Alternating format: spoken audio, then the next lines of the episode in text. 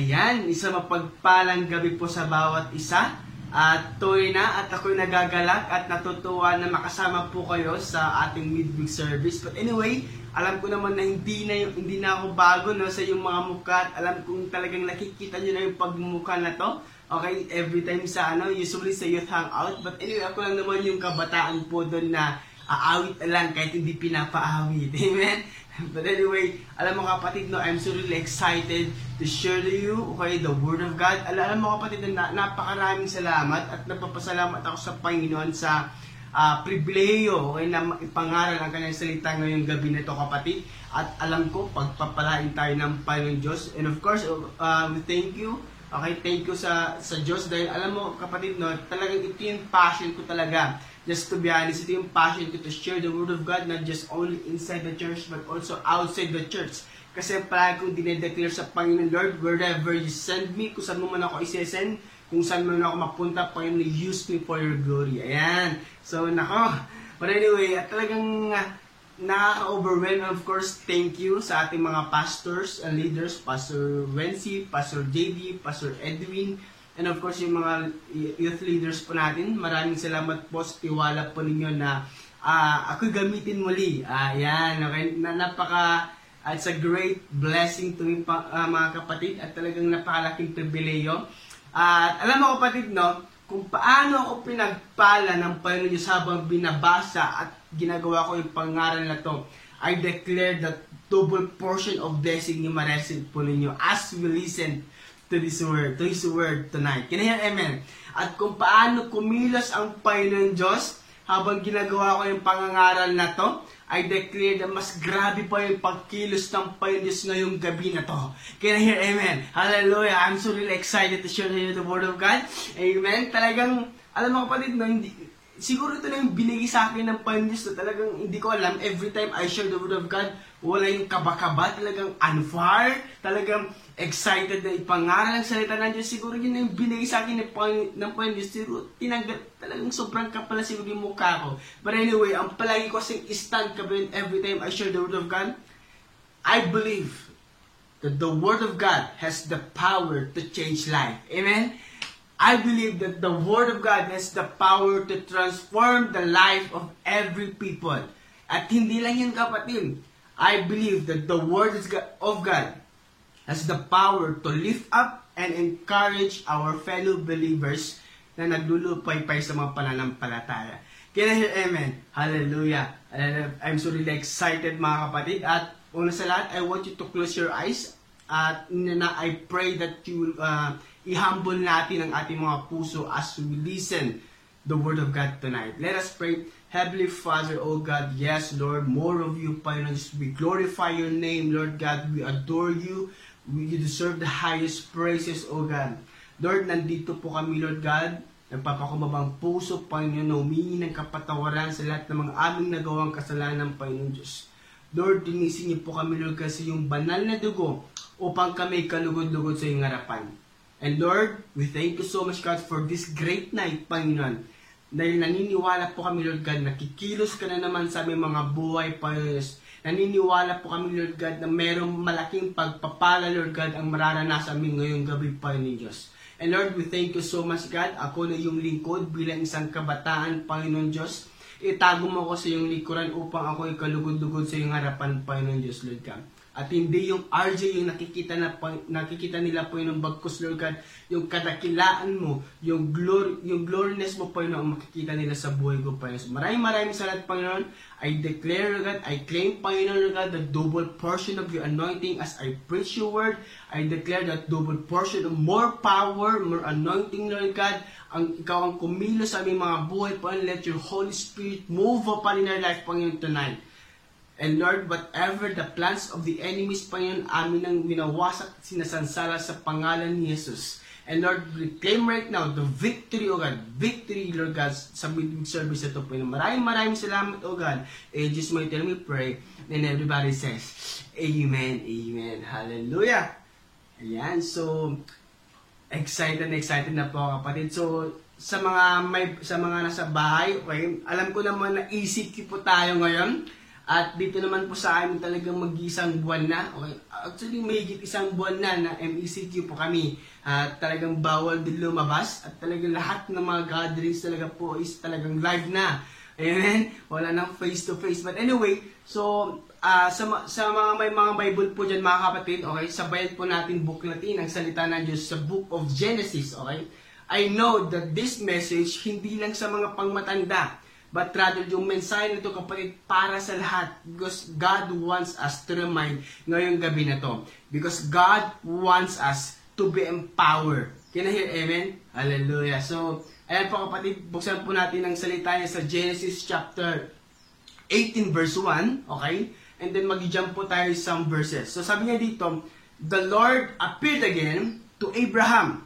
Okay? So near the oak grove belonging to Mamre Mamer, okay? One day, Abraham was sitting at the entrance to his tent, to his tent during the hottest part of the day. So, jump po tayo sa verse 9, kasi dito, dito po kukunin yung mensahe ng Panginoon Diyos.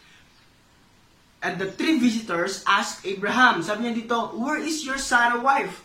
Okay, sa Genesis chapter 18 verse 9, nasaan yung asawa mo na si Sarah, sabi ng mga three visitors. So, the uh, she inside the tent, she's inside the tent, sabi ni Abraham. Okay, so verse 10, the one of them said, I will return to you about this time next year, and your wife Sarah will have a son. Sarah was listening to his conversation from the tent. In verse 11, Abraham and Sarah were both very old. Okay, binigyan din sa Bible ha. Abraham and Sarah were both very old by this time, and Sarah was long past the age of having children.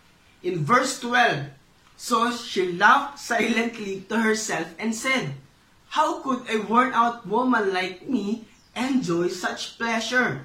Especially when my master, my husband, is also so old. So then the Lord said to Abraham, Why did Sarah laugh? Ba't tumawa si Sarah? Why did she say, ba't sinabi na, Can an old woman like me have a baby? Okay, so verse 14, and then kapatid, sinabi to, Is anything too hard for the Lord? I will return about this time next year, and Sarah will have a son. Amen? At nice ko mangusap kapatid um, sa tema na pag-usapan natin ngayong gabi na to kapatid. Nothing is too hard for the Lord. Amen? Hallelujah. Alam ko kapatid na na topic pa lang, tema pa lang talagang nag-minister na, nag-minister na yung tema sa ating kapatid, nag-minister na si Lord sa buhay natin. Talagang every time I heard this kind of statement kapatid that nothing is too hard for the Lord, talagang nalilift up yung heart ko, nalilift up yung soul ko, nalilift up yung buhay ko kapatid na talagang meron ka pa talagang bagay na mahirap sa Panginoon? Amen? Walang bagay na mahirap sa Panginoon kapatid. At alam naman natin kapatid ang kwento ni na Abram at Sarai. Ang Genesis chapter 12, okay, ang, dito po tayo sa Genesis po kapatid. So ipaparaphrase ko na lang po para hindi po tayo mahirapan. At Genesis chapter 12, kapatid, God called Abraham, ang sabi niya kay Abraham, Abraham, leave your native country. Okay, leave your native country, leave your family, leave your relative, and I will going to show you the land that ibibigay ko sa mga descendants mo. So in short, in Genesis chapter 12 pa lang, pinangakuha na siya ng Diyos na magkakaroon siya ng anak. In the first place, descendants, ang ibig sabihin ng descendants, yung bloodline mo, yung mga apo mo, yung Tagalog, di ba? So in short, paano ka magkakaroon ng descendants kung wala kang anak? So in that part, God already promised at the age of 75, pinangakuha siya ng Panginoon Diyos, Abraham, you will uh, magkakaroon ka ng mga anak. So, jump to, po tayo sa Genesis chapter 15, nangusap mo si Lord that sabi niya kay Abram, Abram, huwag kang matakot. Okay, sabi niya doon, do not be afraid. I will going to protect you and your reward will be great. Okay, so nag-reply po dito si Abram, sabi niya, Lord, Maganda nga yung maganda nga yung blessing ibibigay mo sa akin. Napakalawak nga at napakaganda nga yung blessing ibibigay mo sa akin. But sabi ni Abraham, wala nga akong anak. Amen. Ganun yung sinabi ni Abraham. So sino ko kanino ko ipapamana yung blessing ibibigay mo sa akin? Kanino ba? So sa ano ko ba? Sa servant ko ba si, e, si Eliezer from Damascus? At the Lord replied to Abraham, sabi niya, ito po yung context na tatalayan natin para maintindihan po natin. So, the Lord replied, hindi, mismo ikaw, Abraham, makakaroon ka ng anak. Can I, amen? Amen. At the age of 75 years old, okay, 75 years old, nung time na si Abraham ay pinakuha ng payo ng Diyos na magkakaroon siya ng anak. So, jump po tayo to cut the story short in the Genesis chapter 18. Muli, nangusap muli ang po ng Diyos sa buhay ni Abraham. Yun yung binasa po natin kanina. That the age, at the age of 99 years, okay, 99 years old si Abraham po that time. Well, now, now it's very interesting to kapatid ha. Ang pangalan ni, ni Abraham noon is Abram. Okay? Ang Abram is a Hebrew word. Okay, is a Jewish name. Alam naman natin pag ang mga Israelites, pag nagpangalan sila, okay, di ba may mga meaning po yan. So, ang ibig sabihin ng Abram, kapatid, sa Jewish name, ang ibig sabihin po yan is exalted father. Now, it's very interesting. Ang pangalan niya Abram, at ang meaning niya exalted father, and until that time, wala pa siyang anak. Wow, it's a very interesting kapatid. And then, nung time na nangusap si Lord sa kanya, hindi na Abram yung pangalan mo, ang magiging pangalan mo na is Abraham. Okay, now, alam ko, ano naman yung meaning na Abraham? Alam ko, yan pum- pumasok sa isip po ninyo. Ayan, ano naman ang meaning na Abraham? Okay, ang meaning na Abraham is father of many nations. Oh, it's very interesting kapatid, no? Wala pa siyang anak, pero isa, isa na siyang father. Kaya, amen. Hallelujah. Alam mo kapatid, nung time na to, okay, nung time na nag-pop up si Lord at the age of 99 years old, kapatid, muli nangusap ang Lord sa kanya. Where is your Sarah wife? Ayan. So dito na pumapasok yung tema natin, nothing is too hard for the Lord. Nung time na sinabi ni yung mga three visitors kay Abraham na yung asawa mo na si Sarah magkakaroon ng anak. And Sarah tumawa si Sarah. At alam mo kung bakit kapatid, may tatlong bagay akong nais sabihin sa bawat sa atin. Na unang bagay, okay, nothing is too hard for the Lord. Unang bagay na nais isabihin ng Panginoon sa bawat sa atin, nothing is too hard to fulfill His promises. Can I hear amen? Meron bang bagay na mahirap sa Panginoon na hindi niya i-fulfill yung mga pangako niya? Now, it's very interesting kapatid. Ang sinabi sa Bible, yung mga three visitors kapatid, Is there anything too hard for the Lord? Pagpansin mo sa Bible, kapatid, ang ginamit niya doon na Lord, capital L-O-R-D, nang ibig sabihin, kapatid, Yahweh. Okay? The context, ang meaning ng Yahweh, kapatid, pagbasahin natin sa Bible is a God of covenant. So nothing, ang unang bagay na sabihin ko sa, na, na nice ko sabihin sa, sa atin kapatid, Nothing is too hard to fulfill His promises. Ayan, kindly comment down below naman po yan kapatid. Ayan, walang bagay na mahirap na hindi fulfill ng Panginoon ang kanyang mga pangako. Kinahir, amen. Hallelujah. Alam mo kapatid, the problem sometimes, ang unang bagay na kong sabihin sa inyo kapatid sa unang punos natin, the problem sometimes, we, hindi, hindi tayo nagtatrust sa process. Because God wants us that you need to trust the process. Kinahir, amen. Hallelujah. So you need to trust the process. Sabi nga sa Genesis chapter 16, nung time, kapatid pinangakuhan siya ng Panginoon Diyos, the problem is, yung asawa niya hindi siya nakapaghintay. Mga tatay, ayan, iangat ko yung mga tatay natin dito. Di ba, minsan hindi nakakapaghintay yung mga nanay, di ba? Paglalabas, paglalabas ang isang pamilya, tapos kapag ang tatay ay hindi makapaghintay, ay, o kapag ang tatay ang hinihintay, talagang machine gun na yung nanay. Pero kapag ang tatay ang nag-aantay sa mga nanay, grabe kapatid, gusto pang manakit yung mga nanay, di ba? Ang, ang hirap makapaghintay yung mga nanay, amen? Kapag sila yung naaantay, sila pa yung galit. Kina amen, mga tatay, oh, lift up natin yung mga tatay. Nako ah. baka yung mga nanay after this midweek service, i-chat pa ako niyan, hindi naman lasa lahat. Amen? Hallelujah, joke ko lang po yun. So always remember kapatid, walang bagay na mahirap na hindi fulfill ang mga pangako ng Diyos. Kasi ang unang bagay sa unang puntos natin kapatid, ang aim natin is you need to trust the process. Si Sarah kapatid, hindi siya nakakapag-antay sa proseso. Okay, so nung time na sinabi niya, nung time na sinabi niya kay, kay Abraham, Abraham, talagang the Lord really prevented me, okay, not to bear a son, sabi niya. Sige, mag, ibigay ko na yung ano, si Hagar, okay, yung, yung servant ni Sarai. At napansin ko kapatid, but the problem sometimes, pinakakuhan tayo ng Panginoon Diyos, but the problem hindi tayo nagtitiwala sa proseso niya.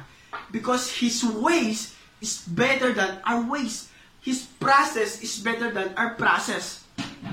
Kaya po. Ayan. The problem sometimes, kapatid, when you don't trust the process of the Lord, kapatid, there's a conflict. Ano nangyari sa buhay nila? Nung time na ginawa nila yon, gumawa sila ng proseso, gumawa sila ng, uh, nung si Hagar, kapatid, nagkaroon ng conflict, nagkaroon ng division, nagkaroon ng envy, jealousy, anger, di ba? Ganun pa yung mangyayari pag you don't trust the process kung ano yung pinangako ng Panginoon sa buhay mo.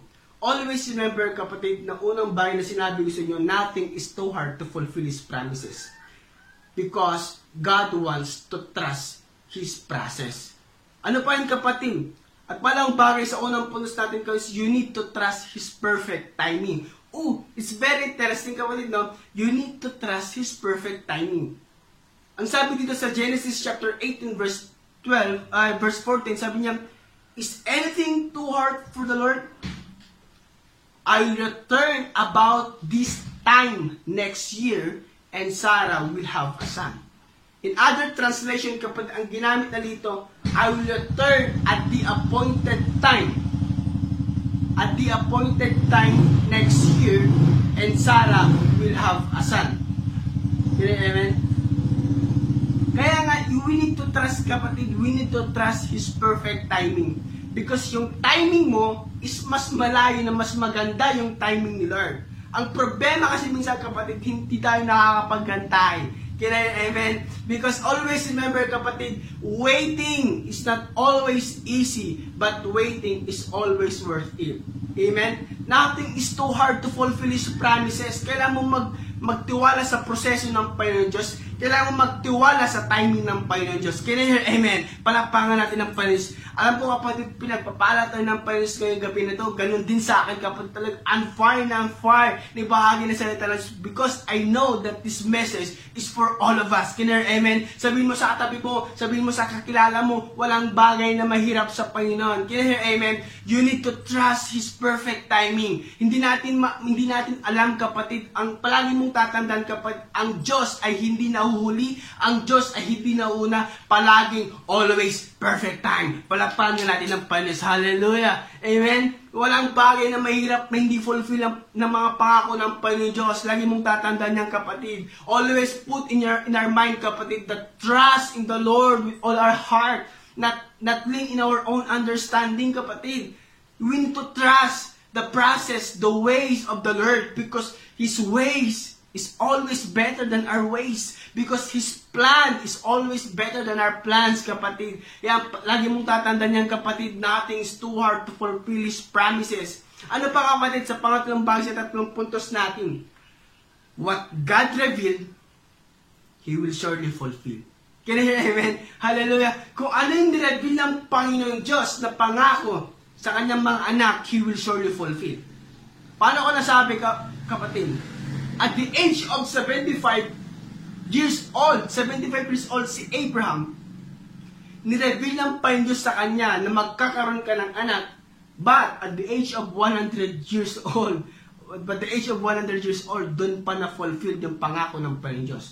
So no matter how the, gaano man katagal yung time or year, okay, gaano man katagal yung year na yan kapatid, Always remember, pag ang Diyos ang nag-reveal, He will surely fulfill. Palakpanin natin ng Panyos. Walang bagay na mahirap na hindi fulfill ang mga pangako ng Panyos. Palakpanin natin po. Can I hear? Amen. Hallelujah. Alam ko, pa, alam ko kapatid, kumikilos ang panis ngayong gabi na to. It's a reminder to all of us. Amen? Hallelujah. Lagi mong tatandaan kapatid, walang bagay na mahirap hindi fulfill ang mga pako ng Panginoon Diyos. Kailangan mo magtiwala sa proseso niya. Kailangan mo magtiwala sa timing niya. Dahil Kapag nagtiwala sa proseso at timing niya, what God revealed, He will surely fulfill. Palakpakan natin panis. Katulad din sa buhay ni Joseph, kapatid. Joseph had a dream. Hindi ibig sabihin nung time na nagkaroon siya ng dream, hindi, hindi ibig sabihin na, nung time na nireveal sa, ng Panginoon Diyos sa kanya, yung mga panga, pangitahin na yan, kapatid. Bukas, pangalawa, hindi yun na-fulfill, kapatid. Ito takes time. It takes time, kapatid. Years of waiting bago siya naging governor of Egypt. Years of waiting bago nagbow down yung kanyang mga kapatid, kapat, mga kapatid. Can I amen? Same also the life of David, kapatid, from anointing to king, kapatid. He already anointed as the king, pero it takes, it takes years, kapatid, bago siya umupo bilang isang hari ng Israel. I amen? Palagi mong tatandaan gaano man katagal, gaano man kahirap maghintay, kapatid. Waiting is not always easy, but waiting is always worth it because worth is to wait, kapatid. Amen? Hallelujah. But the problem sometimes, sinesettle natin yung mga bagay na hindi naman really worth it. Katulad yung ginawa ni na Sarah, kapatid, di ba? Sabi ni Pastor Wensi yung last, um, last preaching niya, why do we settle for something less if God will give us the best? Can you amen? Lagi mong tatandaan kapatid, don't settle sa mga instant, sa mga, sa mga walang patutungan kapatid. Don't settle for something less kung alam naman natin na walang bagay na mahirap sa, sa Panginoon, ibigay niya yung the best para sa atin. Kaya amen. Palapalan nga natin ng Panginoon kapatid. At pangalawang puntos kapatid, ano yung ulit yung mensahe natin? Nothing is too hard for the Lord. Ang pangalawang puntos kapatid na nais sabihin sa sa atin, nothing is too hard to answer all our prayers. Walang bagay na mahirap sa Panginoon na hindi niya kayang sagutin ang ating mga panalangin. Can I hear amen? Lahat tayo, we are all have prayers. Every time I read, kapatid, every time na pinabasa ko sa GC po natin yung mga prayer requests, nangangailangan ng kagalingan, nangangailangan ng financial, at maraming mga pangangailangan, kapatid. Ikaw yan, alam mo, marami kang pinapanalangin, marami kang request sa Lord. A reminder to all of us, kapatid, ngayong gabi na to, nothing is too hard to answer all our prayers. Walang bagay na mahirap sa Kanya. Kasi ang, ang kailangan ng pioneers kapatid, you need to believe. Can you hear amen? Same also in the life of Abraham. Abraham believed kung ano yung pinangako ng Panginoon sa kanya. In Genesis chapter 15 verse 6, sabi niya kapatid, And Abraham believed the Lord, and the Lord counted him as righteous because of his faith. Palakpang natin Panginoon kapatid yung mga panalangin natin sa Panginoon Diyos kapatid, hindi yan aksaya, hindi yan sayang kapatid. Because lahat ng panalangin, dinidinig ng Panginoon. Sabi nga sa Bible, hindi may kli ang kamay ng Diyos para hindi kanya kayang abutin. Hindi bingi ang kanyang tenga para hindi niya marinig ang ating mga panalangin kapatid. All we need to do is to believe, maniwala tayo sa Kanya that He can answer all, ma- ma- masasagot na lahat ng ating mga panalangin kapatid. But the problem is, nothing is too hard for the Lord, but we are too hard to believe. Can you hear amen? Walang bagay na mahirap sa Panginoon, pero ang hirap tayong maniwala sa Kanya. Kahit even we already know that He is really powerful. Even alam naman natin na lahat ng bagay kayang-kaya nang gawin. Because with man is impossible, but with God, all things are possible. Can you hear amen?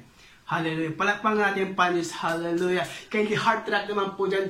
Kindly remind mo sa katabi mo, tap mo. Alam ko yung mga panalangin mo, brother. Alam mo yung, alam ko yung mga panalangin mo, sister. Walang bagay na mahirap hindi sasagutin ng Panginoon yung mga panalangin mo. Sabihin mo sa kanya, kapatid, hallelujah. All you need to do, brother, sister, you need to believe. Hallelujah. Amen? Amen. Hallelujah. Alam mo, kapatid, believe is very important. Alam mo, sa, sinasabi ko sa point, every time na dinedeclare ko kay Lord to, Lord, naniniwala naman talaga ako sa iyo eh. Yes, Lord, alam mo naman naniniwala ako. But Lord, help me to overcome my unbelief. Ganun yung sinasabi ko sa Kanya. Dumadating tayo sa point sa buhay natin na nagda-doubt tayo, sa testing sa buhay natin talagang merong doubtness. Ang palagi sinasabi ko sa Panginoon, Lord, alam ko naman na wala imposible sa iyo but help me to overcome my unbelief. Hear amen? At ang palang bagay dito sa nothing is too hard to answer all our prayers, kapatid. You need to grow up your faith. Kailangan mong palagin yung pananampalataya, kapatid. Alam mo kung bakit faith is very important? Okay, kay Abraham pa rin tayo, kapatid. Sabi sa Romans chapter 4, verse 18 to 21, sabi niya doon, kapatid, even when there was no reason for hope, Okay, sabi ni Paul kay Abraham, even when there was no reason for hope, Abraham kept hoping. Ayan, nitap mo yung mga katabi mo, yung kakilala mo, i-mention mo siya. Abraham kept hoping. Okay? You keep, we must keep on hoping, kapatid. Sabi niya dito sa verse 18, believing that he would become the father of many nations. For God had said to him, that's how many descendants you will have. And verse 19, sabi niya dito, kapatid, and Abraham's faith did not weaken. So, kailangan natin pata- palaguhin yung pananampalataya. Kailangan natin palakasin ang ating pananampalataya katulad ni Abraham kapatid. And Abraham's faith did not weaken. Even though at about 100 years of age, he figured his body was as good as dead. And so was Sarah's womb. Could you imagine kapatid at the age of 100 years old, nakaka, nag, na, nagkaroon pa siya ng anak? Who? Hallelujah! It's a miracle! Sabi nga nila, pag ang 18 years old nagpakasal at nanganak, surprise yun! pag 25 years old to 27, pag sila nagpakasal at nag, nanganak, grand prize daw yun kapatid. Pero kapag ang 35 years old ay nagpakasal at nanganak, consolation prize na daw po yun. Pero kapag at the age of 45 years old, above at nanganak, giveaway na daw po yun kapag hindi joke lang po, biro lang po yan. Ayan, imagine mo, di ba, hindi ko alam kung ano yung menopausal uh, start ng mga men, eh, ng women, sorry, ng mga women. Uh, I think the age of 45 pa pataas mga ganyan ba, meron pag mas maano, mas ma tawag ito, mas maaga. But anyway, okay, alam ko ilan, ilan sa atin, Abraham's faith did not weaken. Okay? The reason why sinabi ko kapatid, nothing is too hard to answer. Okay, yung mga panalangin natin, walang bagay na hirap sa Panginoon na hindi niya kayang sagutin yung ating mga panalangin. Tularin natin si Abraham. Abraham's faith did not weaken. Sabihin mo sa akin, Abraham's faith did not weaken. Sa, sabihin mo sa sarili mo, dapat self, dapat self, yung pananampalataya mo, kailanman hindi yan maglulupay-pay, palaging strong pa rin, maghintay sa mga pangako ng Panginoon. Palakpan natin ang Panginoon Diyos, kapatid. In verse 20 to 21, sabi niya kapatid, in Romans chapter 4, verse 20 to 21, Abraham never wavered in believing God's promise. Hallelujah! Sabihin mo, Abraham never wavered in believing God's promise. In fact, his faith grew stronger. Hallelujah! Amen! Sa pagpapagala, sa pag-aantay natin sa mga pangako ng Panginoon Diyos, kailanman tularan natin si Abraham that it will never waver our belief to God. It will never waver yung pagtitiwala natin sa pangako ng Panginoon Diyos. In fact, in that in that waiting situation kapag sa pag-aantay ng pangako ng Panginoon Diyos, we must grow. Palaguin pa natin yung pananampalatay at palakasin pa natin ang ating pananampalatay. Palakpang natin Panginoon Diyos. And in this, He brought glory to God. Amen? Hallelujah! Nagbigay, it brought glory to God, kapatid. At verse 21, He was fully convinced. Hallelujah. He was fully convinced that God is able to do whatever He promised to do. Anong sabi ko kanina? What God revealed, He will surely fulfill. Ang sabi sa Romans chapter 4 verse 21, He was fully convinced, Abraham fully convinced that God is able to do whatever He promises. Palakpangan natin Panginoon Diyos. Lagi mong tatandaan kapatid, walang bagay na mahirap sa Panginoon. Nothing is towards sa Panginoon kapatid. I remember kapatid yung share ni Kuya Brian. Okay? Alam mo kapatid yung I remember yung share ni Kuya Brian last time na yung nag-vision out, amen. Actually, kapatid, kapatid nag-vision out ng mga kabata, kapwa, kapwa kabataan yun na yung church natin, ayan, maging, me, maging mega church, ayan, ayan, mega church, at talagang yung mga screen daw, screen daw po natin, talagang pang concert na, yung mga instrument, ayan, hallelujah. Alam mo kapatid, hindi malayo na mangyayari yan. Talagang mangyayari yan kapatid. We claim that in the name of Jesus kapatid. Because kung ano yung nireveal ng panyo sa mga kabataan, sa mga magulay natin, He will surely fulfill. All we need to do, we need to trust the process. All we need to do, we need to trust the timing. Hindi ba natin alam kung kailan, but we know He is always in the right time. Palakpangan natin yung panis kapatid. I just want to lift up sa mga magulayin, sa mga fellow brethren ko sa Cross Point Makati. Alam mo kapatid, when the first time I entered sa church pa natin, may tatlong bagay na naramdaman ako that talagang na-impress ako. Alam mo kapatid, na-impress ako, naramdaman ko yung pag-ibig ng isang family, spiritual family. Kaya amen. Palapakan natin ating mga sarili. Ayan, naramdaman ko po yung, yung isang pamilya. Ah, I really belong here. Belong, belong ako dito. Kahit saan man ako galing, o kahit, kahit man saan, saan man ako nag-grow, kapatid, talagang I belong here. Dalawa, thank you kay I live o kay tala I encourage si Sean of us. Talagang naramdaman ko yung family at pangalawa, naramdaman ko yung unity. Oh, it's very interesting. If there's a unity kapatid inside the church, always remember there's a prosperity. Kaya sinabi ko na nakita ko rin sa church natin kapatid, talagang lalago po to. Amen? Yan yung pinavision din sa akin ng panis kapatid. Lagi mong tatandaan what God revealed, He will surely fulfill. If there's a unity inside the church, there is a prosperity. Can you hear? Amen? At hindi lang unity naramdaman ko kapatid, merong generosity. Amen? If a people has the heart of the generosity kapatid, grabe yung pagpapala yung mararanasan. Palakpakan natin Panginoon Diyos. Kaya hindi mahirap kapatid, siguro yung ina-expect natin um, yung mega church. Malay mo, baka hindi lang mega church, baka Araneta Coliseum pa yung bibigyan ni Lord. Amen? Kasi hindi mo, walang bagay na mahirap sa kanya. Here, amen, hallelujah. Palakpakan natin yung Panginoon Diyos. Amen? Amen. Palakpakan natin. Hindi ko naririnig yung papalakpak. Alam ko, ramdam ko yung heartbeat po niya talaga nagagalak at natutuwa. Kaya, amen. Walang bagay. Sabihin natin, walang bagay na mahirap sa Panginoon. Nothing is too hard for the Lord. Kaya, amen. Amen. Hallelujah. At pangatlong bagay sa, uh, sa, sa second points po natin, you need to wait the answers of your prayers. Amen. Sabi ko kanina, waiting is not always easy, but waiting is always worth it. Kailangan mo maghintay sa mga sagot ng iyong mga panalangin, kapatid. Ang sabi sa Hebrew chapter 6, verse 15 sa kapatid, Then Abraham waited patiently, and he received what God had promised. Hallelujah. Then Abraham waited patiently. Okay, the word patiently. Talagang binigyan din and he received what God had promised. Lagi mong tatandaan kapatid, ano man yung pinapanalangin natin, gaano man katagal yan kapatid, tularan natin sa Abraham. No matter how long it takes, Abraham waited 25 years para magkaroon siya ng Isaac. Ilang taon ka ba kaya makapag-antay kapatid para ma-receive mo yung pangako ng Panginoon Diyos? Abraham waited patiently. Same also in your life kapatid. We need to wait patiently kung anong pinangako ng Panginoon Diyos until we will receive what God had promised. Palapang natin panis kapatid. Hallelujah. At huwag ko na pong patagalin. Ayan. Pangatlong bagay kapatid, nothing is too hard to bless His children. Walang bagay na mahirap sa Panginoon na hindi na i-bless ng kanyang mga anak. Kaya, amen?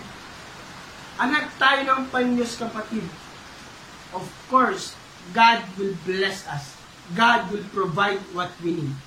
Alam ko kapatid, hindi ko alam ang ang sitwasyon ng bawat sa atin kapatid. Hindi ko man alam. Okay, hindi ko man alam ang yung pinagdadaanan. Always remember yung mga tatlong bagay na ito kapatid.